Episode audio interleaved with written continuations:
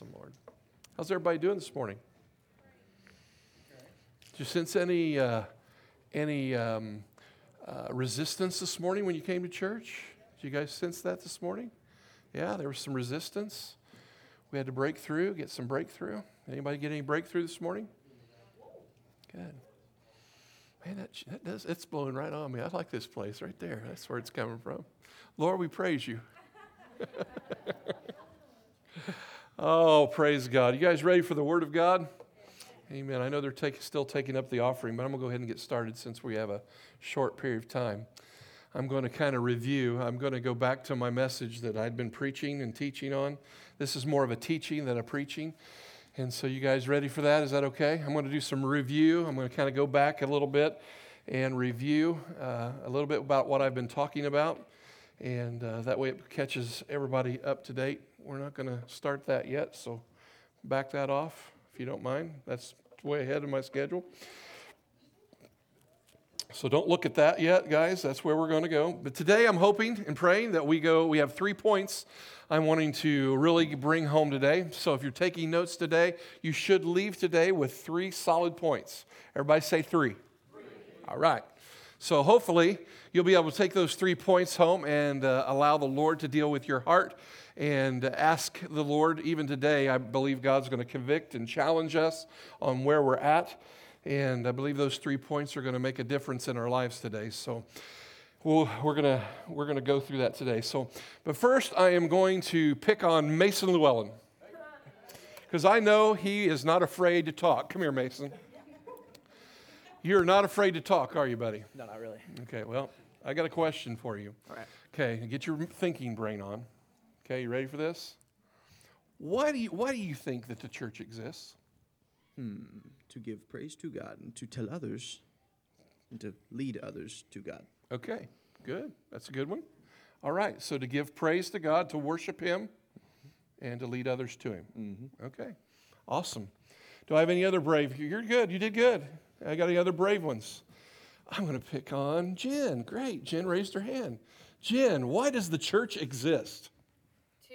To commune with other believers and build each other up in the church. And yeah. Okay. Awesome. Another good one. In the definition of the church. Yeah. Anybody else? Adam, why does the church exist? To praise God. To praise God, to love Him. You got one too? Oh man, she's going to be shy. You're not shy. Ari, why does the church exist? Um, so that we can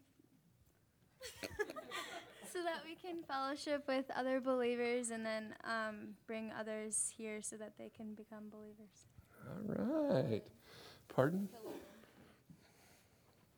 To learn. To learn. All right. How'd they do, guys?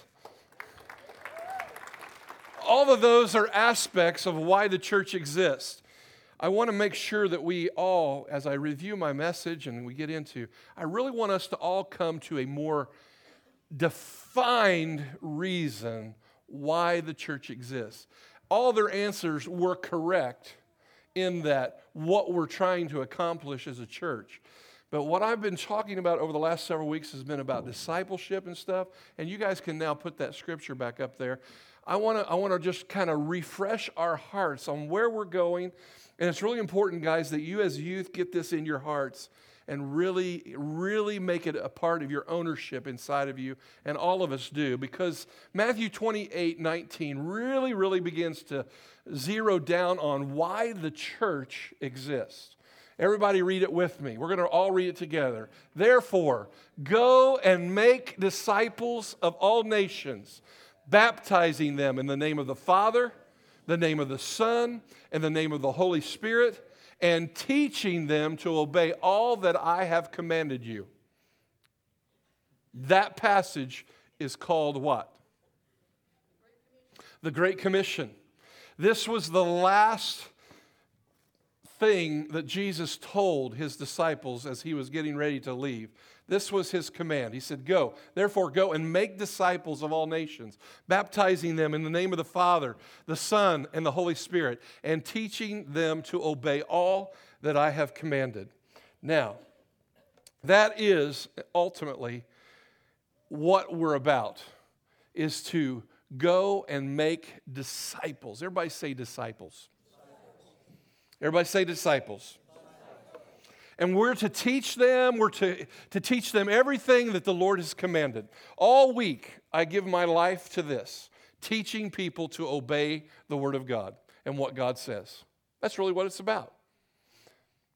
The body of Christ exists. We exist in the planet to make disciples.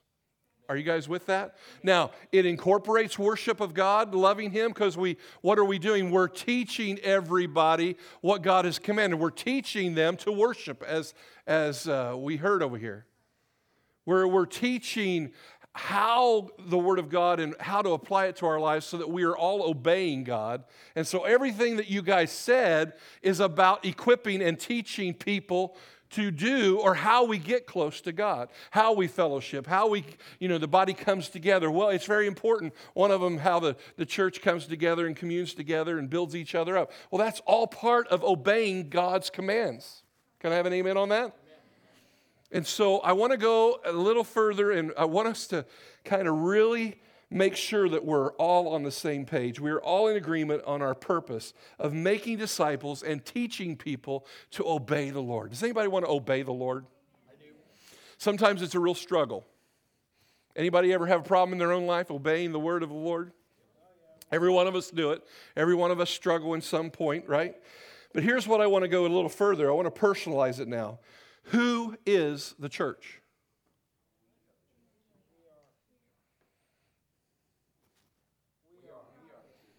Okay, so it's not this building. New Covenant is not the church. We are the church. Okay, so we're going to personalize this. So, my goal, our goal is that you all are to make disciples. That we're all called to this great commission. It's not the entity of New Covenant Worship Center that is called to make disciples. That's bogus. And if we don't realize that, what we will do is we will not have a sense of responsibility today of the call that we have on our lives. Every one of us are called to make disciples. It wasn't the disciples only, it wasn't Peter, James, John, was it? It wasn't just them, but the body of Christ, us, we. Can everybody say we? Everybody say, I'm called to disciple. Are we in agreement with that? Does that make sense? Is everybody, are you on the same page? That you literally, you are responsible. We're all responsible disciple. Does that scare anybody? Does that, does, that, does that make you feel like, wow, I don't know if I can do that? All of us are at a different place in our walk with Christ, right? Some of us ha- are further down the road and some are less down the road, but there's always somebody behind you. There's always somebody that you can help. And you know what? People come in and out of your life. And what are we to do? We're basically just to help them to discover God. We're to help them to obey all that He has commanded. Is anybody willing to be a part of that? So, point number one today, the first point that I want to talk about, your purpose is to disciple. My purpose is disciple, to teach others. So, point one, we're just going to start there. And I've talked about this for several weeks back that the body of Christ, we are here to disciple. That was the first point that you're going to have in your notes. I'm called to disciple. So, put that in your notes. I'm called to disciple. I'm not going to spend a lot of time there, but that's where we're going to start. That's kind of the review from last week. But what I spent a lot of time, I don't know if that's gold dust or not, but there is a lot of shiny stuff on the floor there. Does anybody see that? Wow, there's some something sparkly right there. That or something fell off somebody. Amen. Rabbit trail. Everybody help Eric bring it back. Bring it back. Bring it back.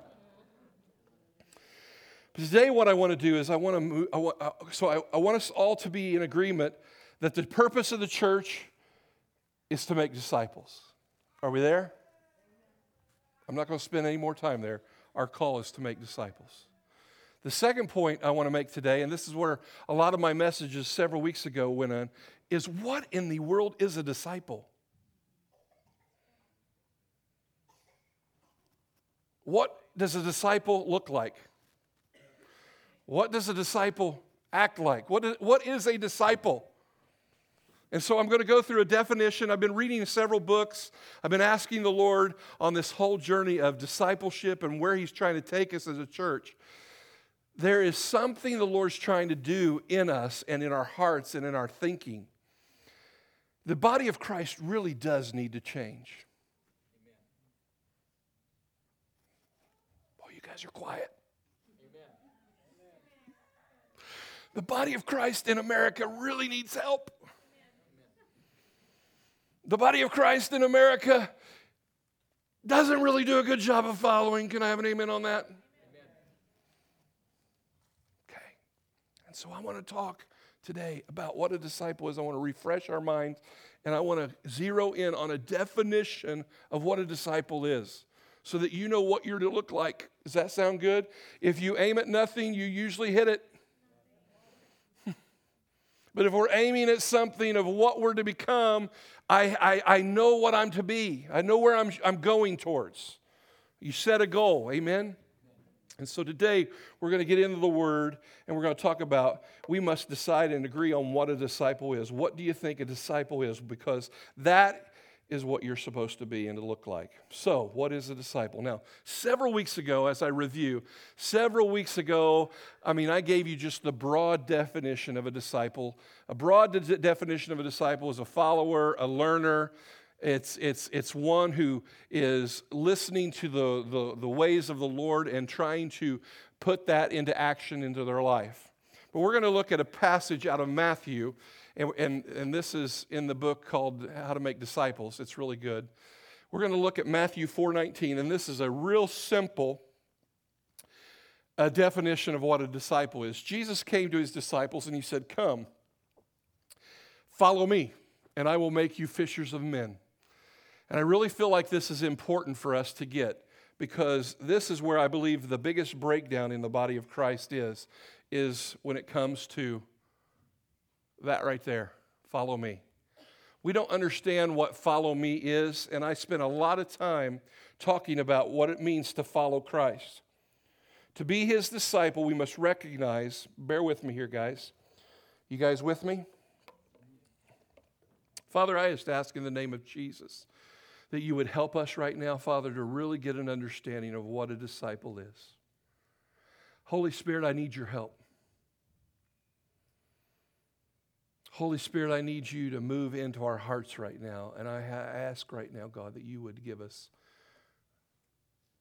understanding and revelation. That, Father, you would begin to challenge our hearts on where we're at in this process of making disciples and being a disciple. Father, we're all here in desperate need of more of you. We want to be followers of you. So, God, would you help me as you as, as we go through this message, God? We desperately need your, your power and your presence on this word. Father, I come against any deception. I come against anything that would try to hinder any of us from receiving your word today. Father, let Matthew 4 come alive. As you called the disciples, you said, Come, follow me, and I will make you fishers of men. Father, I ask uh, God, we need your blowing of the Spirit on this message. We need change. We need breakthrough in the body of Christ. So, Father, I ask for your help right now in the name of Jesus. And everybody said, Amen. Come follow me, and I will make you fishers of men. A disciple, in the definition of a disciple, a disciple follows. Everybody say follows. To be a disciple, we must recognize and accept who Jesus is. And we must place ourselves under his authority. Now, that sounds really easy in the head, but it is different to take what is in your head and for it to get into your heart. And we actually allow Christ to truly be in his rightful position of he is in the lead and I am a follower. Many people in the body of Christ today are part time followers of Christ. I, at times, am a part time follower of Christ. Anybody else?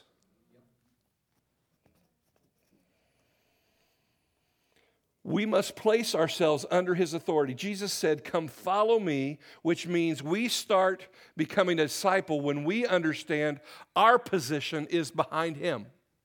I start becoming a disciple when I realize that he is in head and I am below, he is above and I am beneath.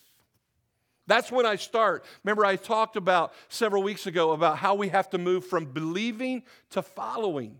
We, the, most people in America, we talked about how 80% of the people in America say they believe in Christ. In America, 80% of people say they believe. But there's a big difference between believing and following. Can I have an amen on that? And even in our own lives, we get these brain farts where we, we want to follow, we want to do what is right. We want to follow, every one of us in our inner man, if we are born again, we want to follow. Paul talks about in Romans 7 where he doesn't do what he wants to do, but the very thing he doesn't want to do, he keeps on doing. And so this isn't about us being perfect. We are to be holy as He is holy, and it, but it is a process that the Lord is looking. God is looking for every one of us in this room to move this ball down the field we talked about. The goal is not you, all, I mean, yes, the goal is perfection, but that is going to happen when we're in heaven. I mean, I will be changed and I will take on the very perfection of Christ when I cross over. I'm looking forward to that day. Me and Alex were talking about it early. Matter of fact, it looks really good today. To cross over, to be on the other side, to be with Christ. I will then be perfected. So, this process of discipleship is this process of you and I doing the hard things, of following Christ when it's not popular, following Christ when no one else wants to. That we become a people who are radical, passionate, aggressive, lovers of God who follow Him down the field. And each of us are in a different place. And yes, I don't want to bring shame back on us today. It's not that we are, um, we are not sinful people, we are glorified people in Christ. I am a new creation. Behold, old things have passed away. It's just about us surrendering to the position of Christ and letting Him be God and me being second, third, fourth. You know what I'm talking about.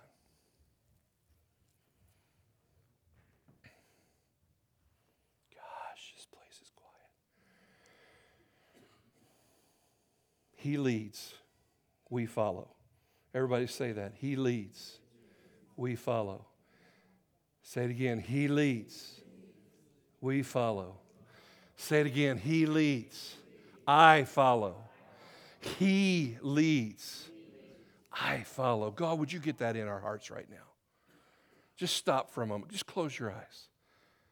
God, would you get that in our hearts right now? You lead, I follow. You really are the righteous king. You really are the king of glory. You lead, and I follow.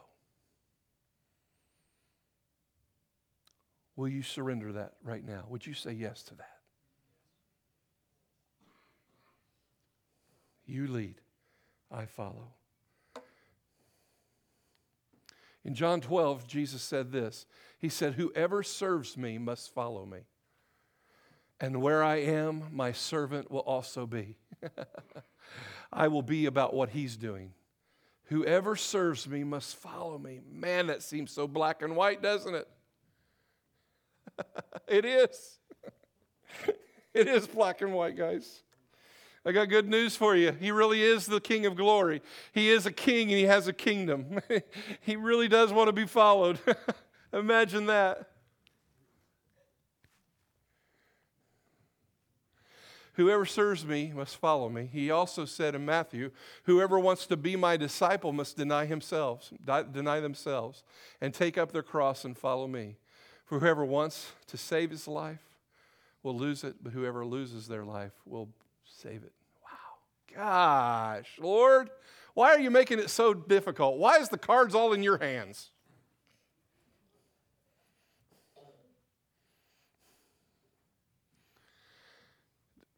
Does anybody want to be his disciple? Whoever wants to be my disciple. So there has to be this wanting thing inside of us. Whoever wants to be my disciple must deny themselves and take up their cross and follow me. It really is about following. As Jesus revealed the truth about who he was, people had to decide whether to follow him or not. They had many excuses for not accepting him into his rightful place of authority. They had all kinds of excuses. Can you guys remember any of the excuses? I remember the one in the Bible where it talks about the guy's dad had died and he wanted to go bury his father. And Jesus said, No, let the dead bury them dead. Come follow me. I can't even go to my dad's funeral. The issue wasn't the funeral. The issue was Christ was calling him to followership, followership. Others loved their money, their position, and their status way too much, so they wouldn't follow him. The rich young ruler came to him and said, What must I do to be saved? What, what do I need to do? I, I believe everything that you're saying. And Jesus said, Sell all that you have and give it to the poor, and then come follow me. What did he do? Oh man, he went around depressed. Guess what he did? He didn't follow. Because Jesus saw in his heart that his money, his status, his wealth was more important to him than Jesus was. See, in Jesus' time, there was a lot of people that said they wanted to follow. Matter of fact, I showed a video the last time I, met, I preached. And the, remember the video of the followers and how the number kept ticking up and kept ticking up? And people were following Jesus and following Jesus, and then all of a sudden the discipleship, the followers started un- unfriending him. Because even some quit following him because they couldn't understand what he was preaching and teaching. He was teaching in parables many times and they didn't understand it. Matter of fact, one time he came and he said, Hey, if you want to follow me, you must eat of my flesh and drink of my blood. Whoa, we are in a cult today, guys eat of your flesh and drink of your cup, drink of your blood. And, and they, they didn't understand it and they quit following. That seems too hard. But again, Jesus was trying to teach them something and bring something to them. Some, after following for a while, didn't like or understand what he was saying, so they quit following. Others did not have the time in their schedule. Time is a big issue in America. Can I have an amen on that? I would have loved to shown the video. I showed it several, several years ago. It's so old, I think it may still be on VCR. but it's about how busy, busy, busy. You're a very busy man. You're running with your eyes closed. We're very busy. Time.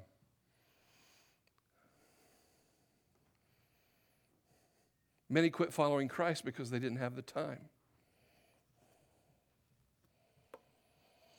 Still, others believed he was the Messiah, yet they wanted the praise of men rather than the praise of God, so they quit following.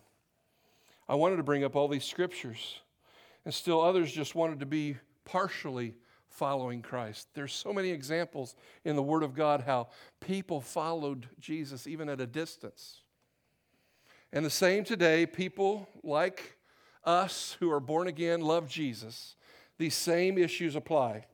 Many people like the idea of being saved from sin. Anybody like being saved from sin? We rejoiced about how we have the blood of Jesus applied to our life. We got excited about it, right? But here's the one thing that I think God wants to get in our hearts today as we are becoming followers.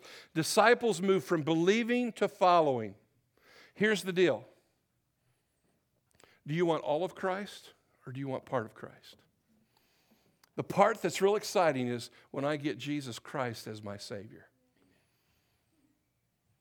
but he also is Lord. And the Lord part is the part we're struggling with. Making him Lord of our life. Everybody wants him as a fire escape. They don't want hell. They want, it, they want out of him what benefits them.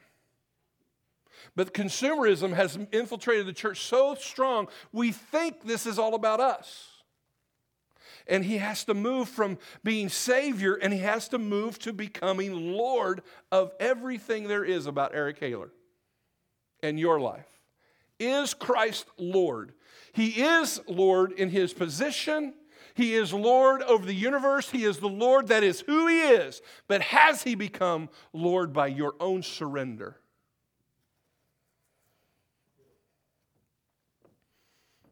Because He is who He is. It's just whether we allow Him to be that. Can I have an amen on that? This is a tough message, guys. God is wanting to go deep. There is uh, Alex and, and his wife, gosh, Kate, their, their daughter several weeks ago had a dream. And in the dream, she literally saw the four types of soil in the parable that Jesus taught in the Word of God. And in that parable, you know, the, the seed of the Word of God is, is put on the path that was one of the soils. And the birds come and they pick up the seed and they eat the seed. There's the path on the thorny soil where the thorns, the cares of this world, they choke off the word of God and what is, what is trying to be produced in us. Then there's the what? The, the stony, the stony soil. And then there's the good soil. I believe we have good soil here. Are you good soil? God is wanting to produce a harvest through us. He is wanting to, he is wanting to, to mobilize an army to affect a city and a region. That excites me. And we have to become good soil. He is Savior and He is Lord. He is, he is who He is, and we must accept Him as He is and follow Him if we want to be His disciples. Can I have an amen on that? Yet many Christians think it's really Jesus' job. I've been there. I've done this. I've put this in my pipe and smoked it. Many of us have felt that it's Jesus' job to take care of my desires and my needs and my wants, and it's all about me. I've been there. Anybody else? But that's simply not the truth. He is a king with a kingdom and we're going to go somewhere with him. And I tell you what, the, the, in Jesus' time, the disciples got fewer, and then they got bigger, and then they got fewer. But we really are looking, I'm telling you, God's wanting to raise up an army. Are you guys in the army? You know, several months ago, Rachel said she was all in. She had had that picture of all the chips at the poker table and putting all the chips in. She says, I'm all in. You remember that? I'm about to cook up here. We shouldn't let Tom turn that off.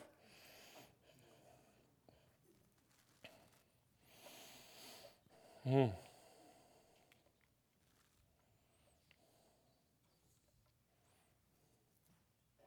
Bear with me, guys. I know this is a tough message. And I know it's not entertaining. And I know it's even hard for me to give it it's even more difficult because we're in a time when really we do want to hear what our itching ears want to hear. We want to hear all the good, we want to hear all the fluff.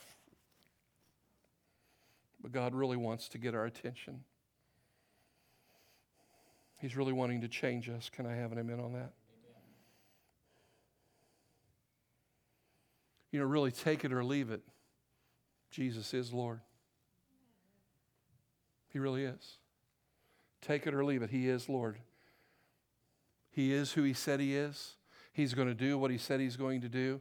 And He's going to come back for a holy bride without spot or wrinkle. He's going to come back to a bride who is desperately longing for their bridegroom. He is going to come for a people who are after him, who are following him. They have put him in his rightful place. He is the lead, and I am the one following. So, the first thing about of a definition, your second point that you have on your notes today. The second point of your notes today is a disciple is someone who follows. So the first part was I am to make disciples.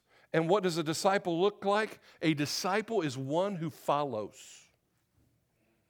So if you're a disciple of the Lord, you are one who follows. Whoever wants to be my disciple must deny himself and take up his cross and follow me. So, the first part of our definition about a disciple is a disciple is one who follows. So we're going to agree that the purpose of the church is not only to make disciples, but the purpose of the church is to be a disciple. And what a disciple does is a disciple is one who follows. How you doing at that? We all need to grow in it, don't we? But have you made the intellectual, the mental commitment to follow Christ? Because that commitment that you've made in your mental status has got to move down into your heart. And the way it moves down into your heart is you become a follower. You move from believing to following. Everybody say amen with me. I'm giving you the truth.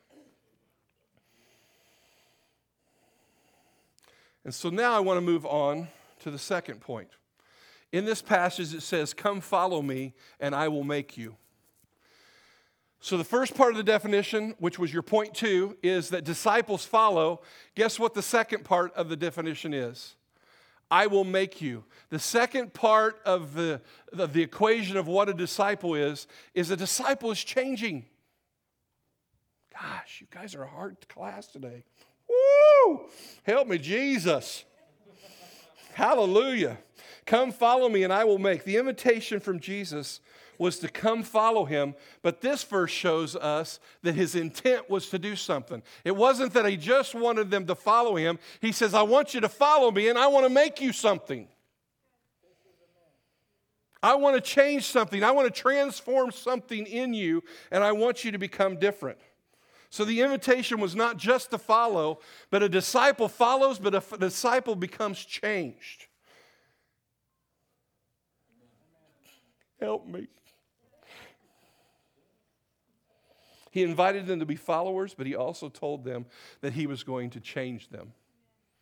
He invited them to be disciples. He invited them to come follow, but he invited them and he said, I'm going to change you. I will make you into something.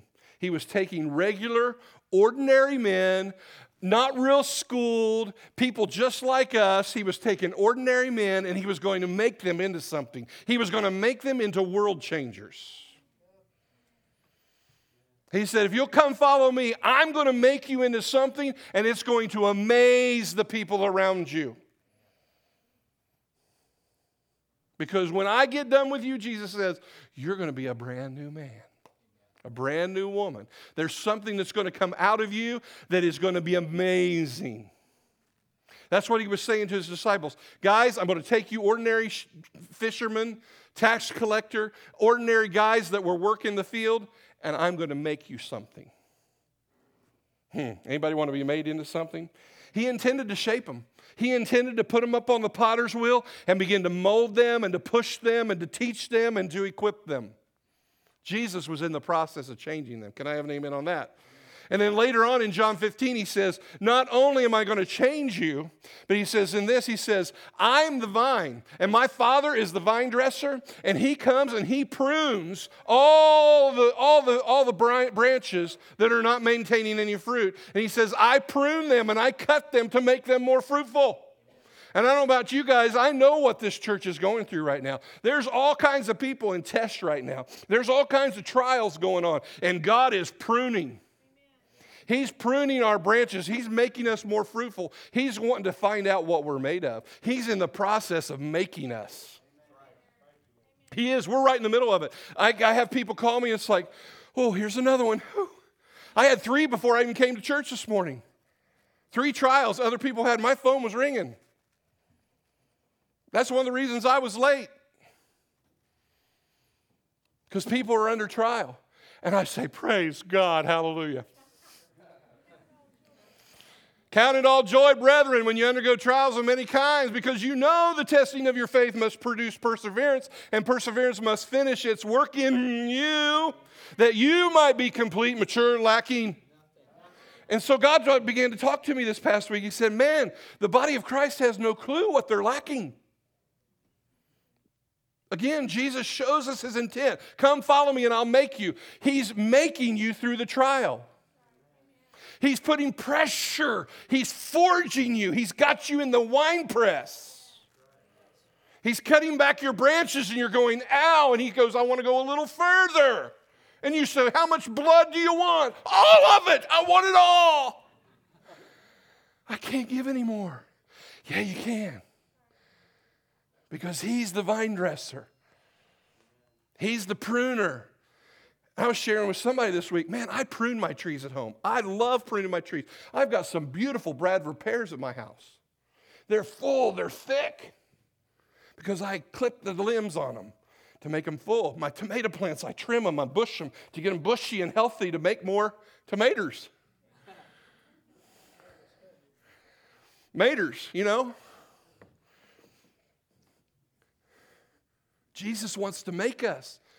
And so if you don't, don't get sympathy from me when you're going through your trial, you'll probably get from me, awesome.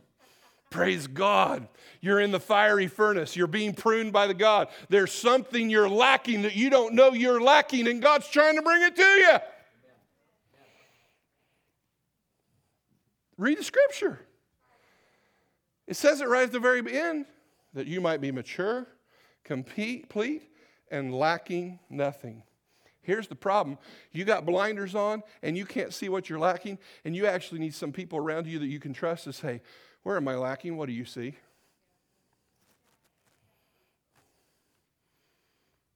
What do you see?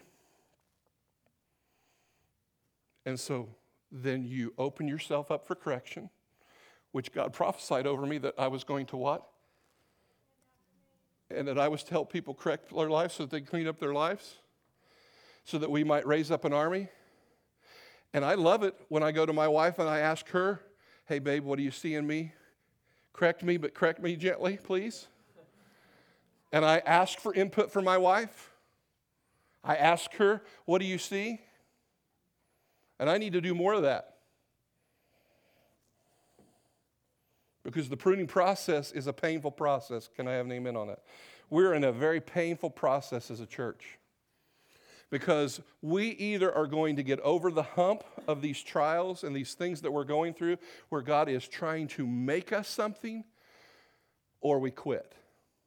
And here's the deal it's much easier to quit. I told Gary Tower in the trial he's in, I said, dude, it's so much easier for you to quit. It is easier for you to quit and just die easier. Everybody does it. But you are a man of God. You are a righteous king. Fight and win your battle so that you might disciple others and love others and help others to come through the valley. What if I would have quit with Joel when he was in a wheelchair? What if? What if we as a church would have quit? When we pray for another one with cancer and another one with cancer and we don't see it healed, we've got to keep standing. We got to keep believing. We can't keep fighting and allow God to change us and transform us. Can I have an amen on that? Now you're waking up. The part about the disciple, the discipline and the and following was really heavy. But now, when you hear the purpose and the, the reason by which why you're going through the, the, the following part is to get to this place. We're following so he can make us something. We're going through the trials to get somewhere. Can I have an amen on that? Amen. I need some people who keep fighting. Quit. Don't quit. That's the easiest thing to do. But you never get anywhere. Can I have an amen on that? So, where was I? That was good, by the way, don't you think? Hmm. To produce fruit, the disciples would need some serious work. And what kind of fruit was Jesus looking for from them? He was going to teach them and empower them to be like himself. He was going to confront their beliefs, which is in their head. He was going to confront their attitudes, which is in their heart their character. He was going to confront that stuff. When the disciples came to him and said, Well, who's going to be the greatest in the kingdom? Can I sit beside you? And he said, Man, it's not even. He confronted the attitude. He was confronting the character that they thought that they could sit beside him and they were first. That's what he did. He confronted it. That's what he wants to do with us confront our attitudes, he wants to confront our beliefs, and he also wants to confront our actions. Amen? Our hands. And he shaped them into messengers who would deliver the good news to the world. He wanted these men to reflect who he was, and if they did this well, it would draw men to Jesus. Did you hear me?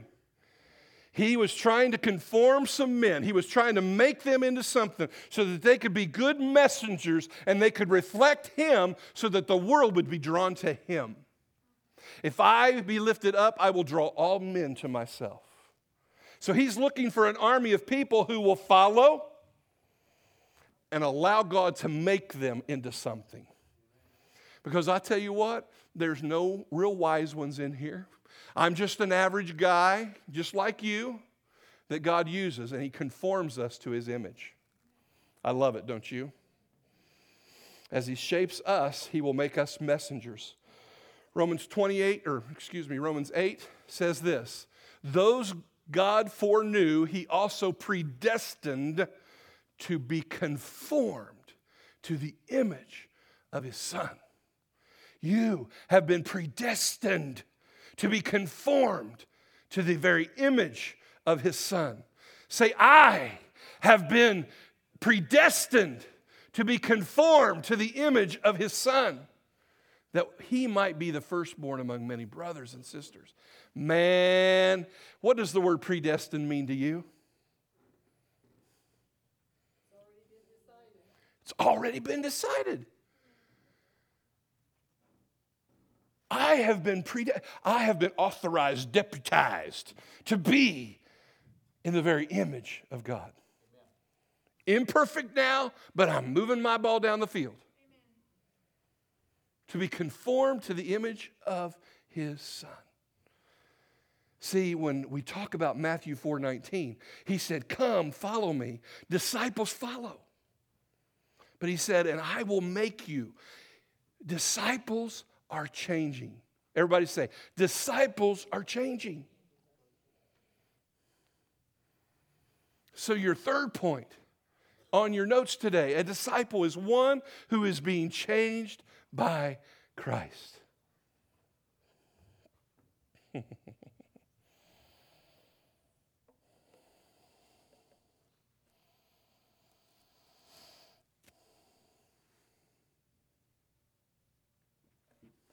Paul talks about it in Ephesians, about being transformed and changed. Galatians talk about the fruit of the Spirit and how the fruit of the Spirit of love, joy, peace, patience. When God changes us, I begin to love differently. When God changes me, I begin to act differently. When God changes me, I begin to think differently. Hmm. So, the second part of the this definition of disciple is that. So, point one was what? The purpose of the church is what? To make disciples, to teach people God's ways. The second point was disciples. The, the definition of a disciple that we all have got to come to grips with is that disciples do what? They follow him. And the third point today is a disciple is what? One who is what? Being changed. Where are you at in the process? Have you submitted? Are you following? Are you allowing Him to change you? I tell you what, I've taken my love to failure several times this week. To love the way He loves is not the way Eric wants to love. To be patient with some people, has anybody ever struggled being patient with people?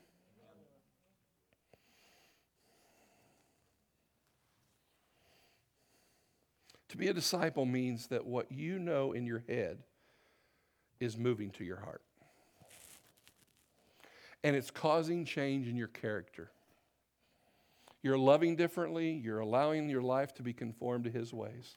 You're moving the ball down the field. Now,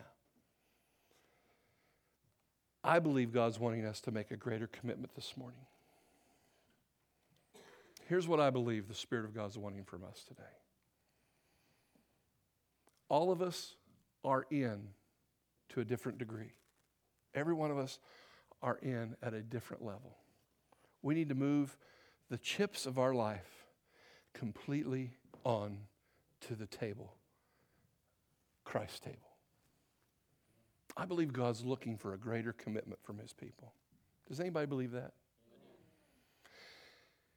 And I know we cannot do it in our own strength. It takes the Holy Spirit. The Lord set us up this morning with being filled with the Holy Spirit, we have got to. Jesus said, if I don't send the Holy Spirit, you're not going to have enough power in order to do it. It takes the power of the Holy Spirit. The power, what he gave the disciples was the power of the Holy Spirit in order to make the transforming process possible. Possible. But here's one lie I want to, I want to confront today. There are many in this room, you don't believe the transformation process is possible. There is a lie that you believe that I cannot be transformed, I cannot be changed, that it's not possible.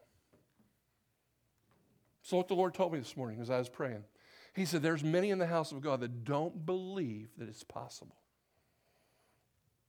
And I want to confront that lie. And if you have that lie where you say, ah, I just give up, I quit. If you're a quitter, if you quit a lot, you believe the lie it's not possible. But by faith, faith says all things are possible for them who believe. So I have to believe it's possible. If you don't believe it's possible, you will always quit. You will always faint. And so, if you'll stand up with me today, I want to pray with us. I want to assault the lie first and I want to pray against this lie that it's not possible. Because you can't make a commitment to something you don't believe is possible. Does that make sense? Is everybody with me? Okay, it's 12:14. We're in good shape. The roast won't burn. And if it does, maybe you're supposed to fast today. Okay. If you believe that it's not possible, just ask the Holy Spirit. We're going to pray right now. I want you to pray this. You can pray it silently or out loud. Holy Spirit, do I believe the lie that it's not possible to change? Now listen.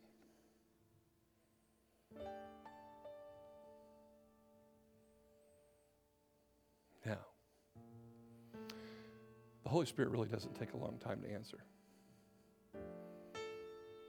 And if you didn't get an answer, you probably do believe that. But here's what I want to do I want to lead you in a prayer.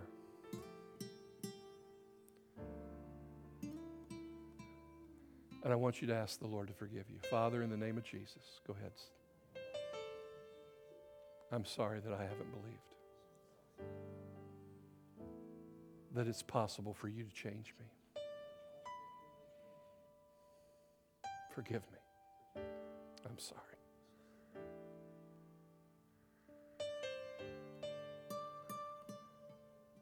What is your truth? Now listen. Just listen right now. Lord, what is the truth you want us to believe right now? Lord, I ask that you speak to every individual. What is the truth that assaults that lie, God, that it's not possible?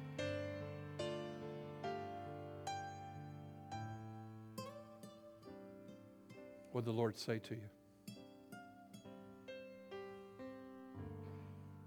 What did the Lord just download in your heart? Is it possible? Well, Father, I ask that you forgive us in the name of Jesus for believing that lie that it's not possible to change. Father, I rebuke it in the name of Jesus. Father, the enemy has been working all day to discourage the body of Christ. And Father, we just renounce him in the name of Jesus right now. We take authority over that lie. We say, No, you cannot lie to us any longer. But Father, I declare prophetically the truth is you change us, you transform us by the power of the Holy Spirit. That in you we live and move and have our being and that you change us, and that you truly, we've been predestined to be conformed to, very, to your very Son. I have been called to be conformed to the image of the Son. Say it with me. I have been called to be conformed to the image of the Son. I will be conformed to your image, oh God. And I receive that in Jesus' name. And I believe it. I choose to believe. In Jesus' name. Thank you, Lord. Now, today, Father, you're asking us to make a commitment to you, all of us in this room, to be all in.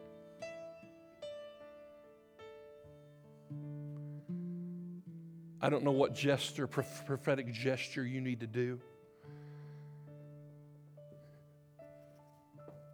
But I want you to come in agreement with me that you're all in and that you're going to follow him and you're going to allow him to change you.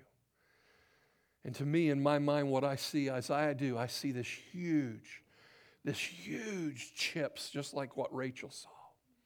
And I tell you what, there's chips of sports, there's chips of work, there's chips of my free time, my entertainment, my, my garbage, my all the stuff that I think is so important to me. And I just see me moving those chips out into the center table of Christ and pushing them up on top of his altar and saying, I'm all in. I give it all to you. So I just want you to do some type of prophetic gesture on what you're doing, however you want to do it, whether you want to push something forward, whether you want to raise your hands, whether you just want to say, Here it is, God, I give it to you. But I want you to tell Him, Lord, I'm all in. Make that commitment. Say, God, I'm all in. If you can't say that yet, meet with me afterwards. I'll help you.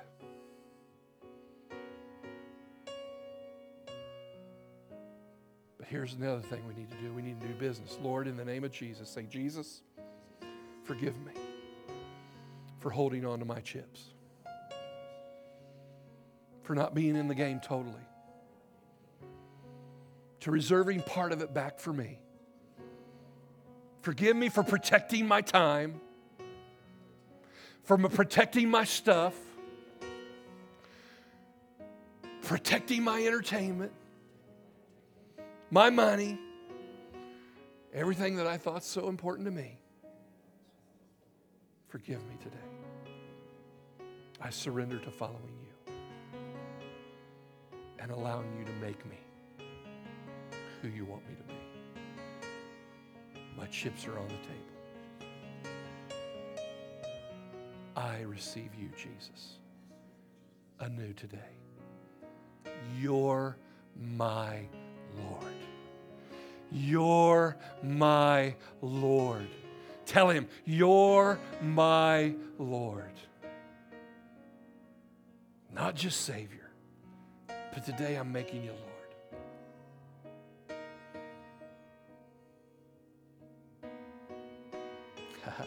that felt pretty good. I'm making you Lord. And I take my hands off the steering wheel and I'm going to sit in the passenger seat and I'm going to let you drive this plane, God. Father, today I just pray, God, there's going to be things that we go through even today. When we go to the restaurants, when we go to family, where we go any other place, Father, we're going to want to take some of this stuff back. But Father, I ask right now that there would be no backlash. That God, you would help us as we've made this commitment to you this morning, God. Help us to stay focused in following you today following you in how we love our waitresses, following you on how we love our families, following you in how we spend our time, following you on what we do today, that we give it all to you. Father, I thank you for that. And I just pray, God, for a sealing of this word in our hearts, that it would not fall on the path where the birds come and eat it. It would not fall on the path where there's stony ground and there's no dirt for the word to be able to stay. There's no room for the thorns and the cares of this world and the worries of life to steal this word. But Father, today we're good soil, planted in you to produce a harvest in Jesus' name. Father, thank you for it. And Lord, we give you praise in Jesus' name. In Jesus' name, next week, I'm going to go into this and I'm going to talk about how we've made a commitment in our head. We're making a commitment to follow and allow Him to change us. But I'm going to talk about what it should then produce inside of us. And so that's what we're going to talk about next week. If you're here today and you need prayer, our team's going to be up here to pray with you. If you need to make a commitment to Christ in a new way and you're just needing someone to pray with you, if you're needing filled with the Holy Spirit, like we talked about earlier, make sure your needs get met before you leave. But we love you.